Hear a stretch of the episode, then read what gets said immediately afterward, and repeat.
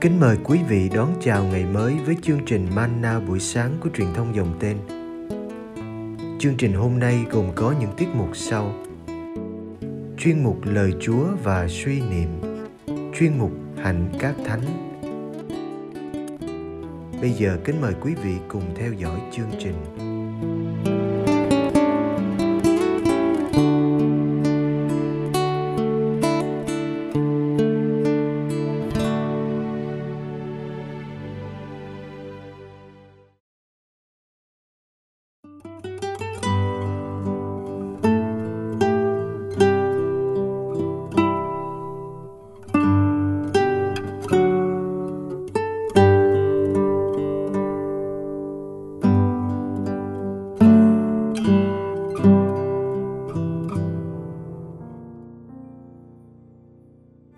Người giàu có khó vào nước trời phần thưởng dành cho ai bỏ mọi sự mà theo Đức Giêsu.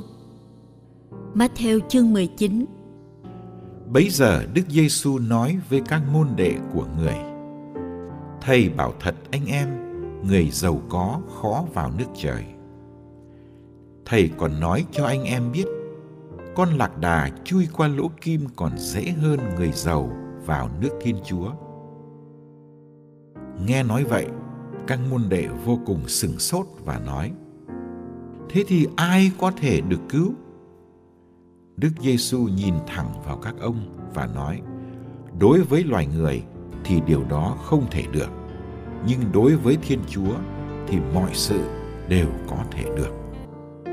Bấy giờ ông Phêrô lên tiếng thưa người: Thầy coi, phần chúng con, chúng con đã bỏ mọi sự mà theo thầy vậy chúng con sẽ được gì?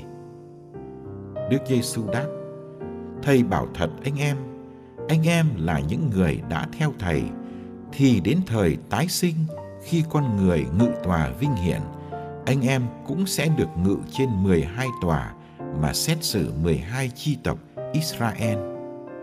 Và phàm ai bỏ nhà cửa, anh em, chị em, cha mẹ, con cái hay ruộng đất vì danh thầy thì sẽ được gấp bội và còn được sự sống vĩnh cửu làm gia nghiệp. Nhiều kẻ đứng đầu sẽ phải xuống hạng chót và nhiều kẻ đứng chót sẽ được lên hàng đầu.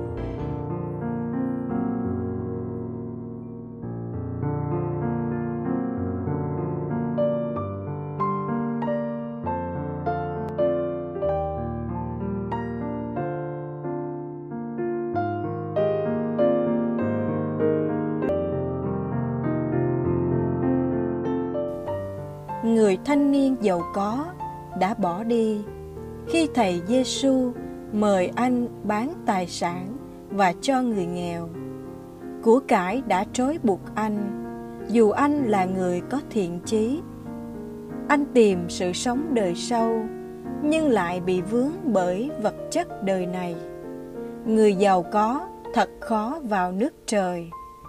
Câu nói này của thầy Giêsu khiến các môn đệ rất đổi ngạc nhiên. Vì vào thời đó, giàu sang thường được coi là dấu hiệu Chúa chúc lành. Thầy Giêsu dùng một hình ảnh ngoa dụ cường điệu để diễn tả việc người giàu khó vào nước trời. Khó hơn con lạc đà rất to chui qua lỗ kim rất nhỏ. Dĩ nhiên, lạc đà thì chẳng thể nào chui qua lỗ kim được nhưng người giàu thì vẫn có thể được vào nước trời, dù rất khó khăn. Vì đối với thiên chúa thì mọi sự đều có thể được.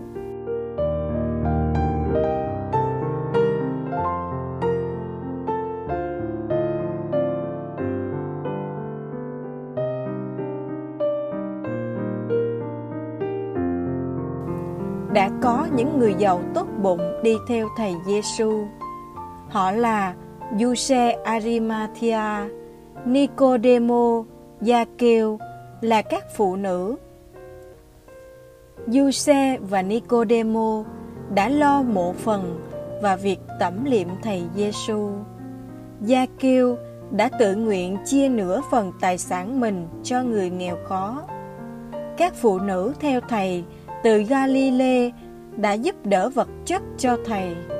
Có vẻ họ được tự do với của cải trần thế. Của cải không ngăn cản họ trở thành người môn đệ thầy Giêsu.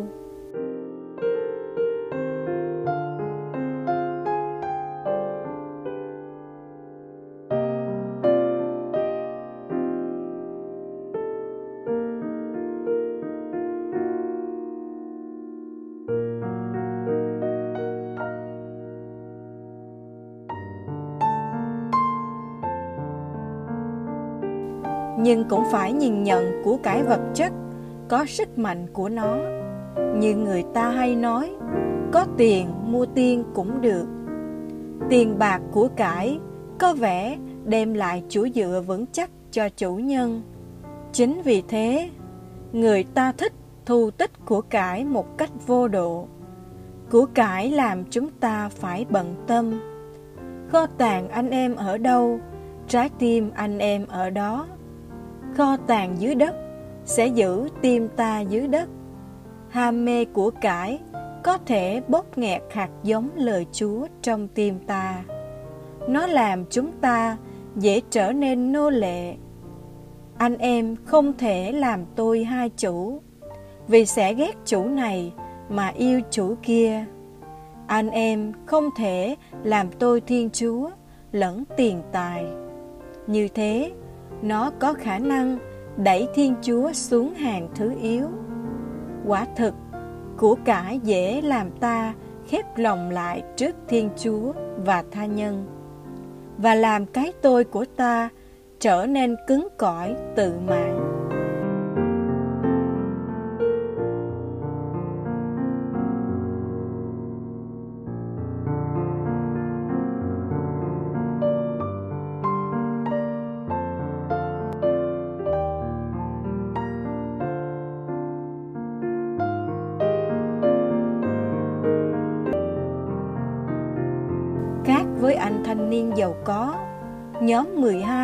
Đã bỏ mọi sự mà theo thầy. Vậy chúng con sẽ được gì? Họ đã hỏi thầy Giêsu như vậy, sẽ cho họ được cùng thầy xét xử Israel trong ngày tận thế. Hơn nữa, thầy còn hứa bất cứ ai chịu mất mát về gia đình, cơ nghiệp đều được đền bù gấp trăm và nhất là được sự sống đời đời. Hôm nay, chúng ta cũng hỏi Ngài như vậy về cái được, cái mất. Chúng ta có thể bỏ mất nhiều điều mà thiên hạ coi là giá trị, như một đời sống tiện nghi, một chỗ làm ổn định hay một chút tiếng tâm. Chỉ mong được tấm lòng luôn an vui, hạnh phúc vì biết mình được Đức Kitô và ở lại trong Ngài.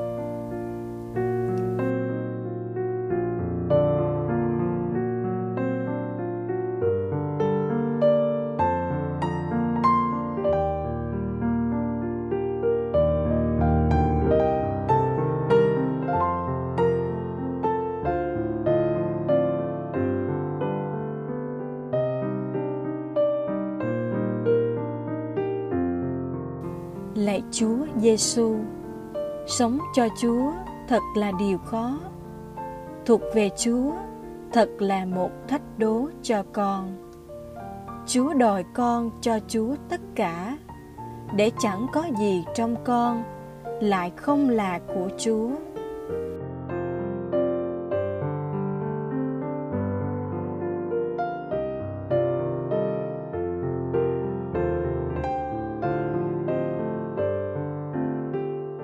Chúa thích lấy đi những gì con cậy dựa, để con thực sự tựa nương vào một mình Chúa.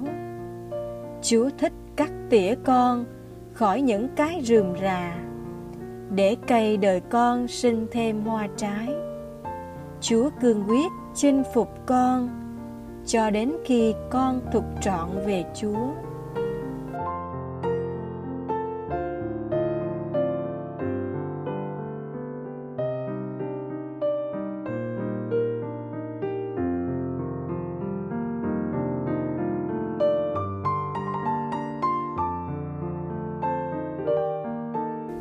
Cho con dám ra khỏi mình, ra khỏi những bận tâm và tính toán khôn ngoan, để sống theo những đòi hỏi bất ngờ của Chúa, dù phải chịu mất mát và thua thiệt.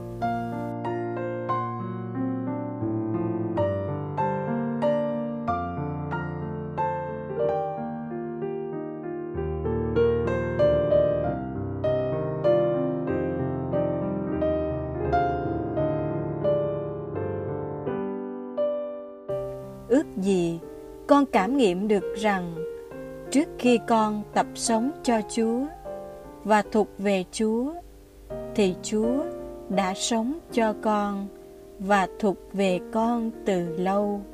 Amen.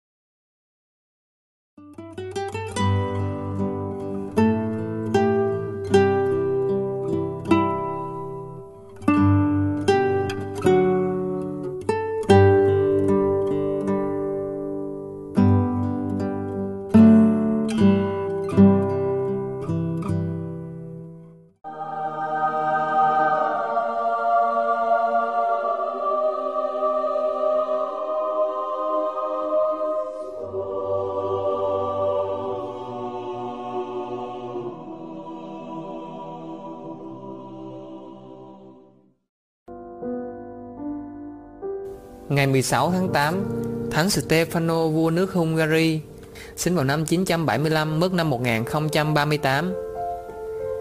Giáo hội là của chung mọi người, nhưng sự biểu hiện của giáo hội luôn bị ảnh hưởng bởi nền văn hóa địa phương, có thể tốt hoặc có thể xấu. Không ai được gọi là Kitô hữu thuần chủng, nhưng là Kitô hữu Việt Nam, Kitô hữu Hoa Kỳ, Kitô hữu Mễ Tây Cơ. Sự kiện này rất hiển nhiên trong cuộc đời của Thánh Stefano, vị anh hùng dân tộc và là quan thầy của nước hung gia lợi. Sinh trong một gia đình ngoại giáo, Ngài được rửa tội khi lên 10 tuổi cùng với người cha, là tù trưởng của sắc tộc Maya, một bộ lạc chuyên nghề cướp bóc chiếm đóng vùng Danube trong thế kỷ thứ 9. Khi lên nối ngôi cha, Stefano đã thay đổi hẳn đường lối cai trị, đưa sắc tộc Maya theo tinh thần Kitô giáo và dùng mọi nỗ lực để quảng bá đức tin. Ngài bảo trợ các vị lãnh đạo giáo hội, giúp xây dựng các nhà thờ và là một phần tử ủng hộ quyền lợi của tòa thánh. Nhưng sự đối xử của Ngài đối với ngoại giáo có phần quá cứng rắn. Ngài đưa Kitô giáo trở thành quốc giáo và trừng phạt nặng nề các thói tục dị đoan xuất phát từ ngoại giáo. Ngài cũng ra lệnh mọi người phải kết hôn, ngoại trừ hàng giáo sĩ và cấm người Kitô giáo không được lấy người ngoại giáo. Stefano cũng dẹp tan nhiều cuộc nổi loạn của các phe quý tộc ngoại giáo nổi lên chống với Kitô giáo.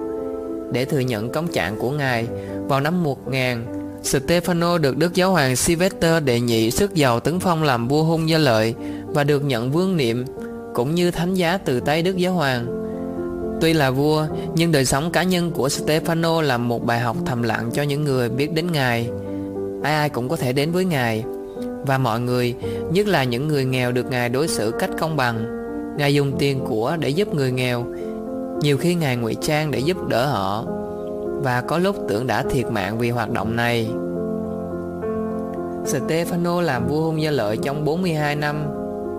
Ngài từ trần vào năm 1038 và được Đức Giáo hoàng Gregorio thứ bảy phong thánh vào năm 1083. Lời bàn, Để nên thánh cần có lòng yêu thương Thiên Chúa và tha nhân như Đức Kitô. Đức ái đôi khi mang bộ mặt lạnh lùng, nghiêm khắc vì mục đích thiện hảo Đức Kitô đã kích sự giả dối của người Pharisêu, nhưng khi từ trần, Ngài đã tha thứ cho họ. Thánh Phaolô ra vạ tuyệt thông một người loạn luân ở Corinto để hy vọng linh hồn của họ được cứu rỗi. Một số Kitô hữu chiến đấu trong các cuộc thập tự chinh với sự hăng hái cao quý, dù rằng có nhiều người tham gia với động lực bất chính. Ngày nay, sau các cuộc nội chiến vô nghĩa và với sự hiểu biết sâu đậm hơn về các động lực phức tạp của con người, chúng ta thường không dám dùng đến bất cứ hình thức bạo lực nào. Sự hiểu biết tốt đẹp này vẫn còn tiếp tục mỗi khi chúng ta tranh luận rằng một ký hữu thì có nên là người tuyệt đối yêu chuộng hòa bình, hoặc đôi khi sự dữ cần phải được dẹp tan bằng võ lực.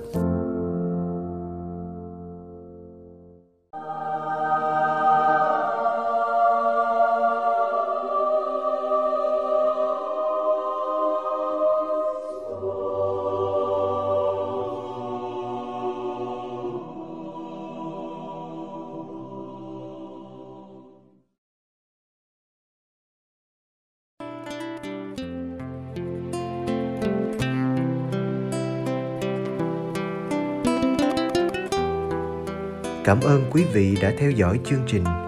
Kính chúc quý vị một ngày mới tràn đầy niềm vui và ân sủng của Chúa và mẹ Maria.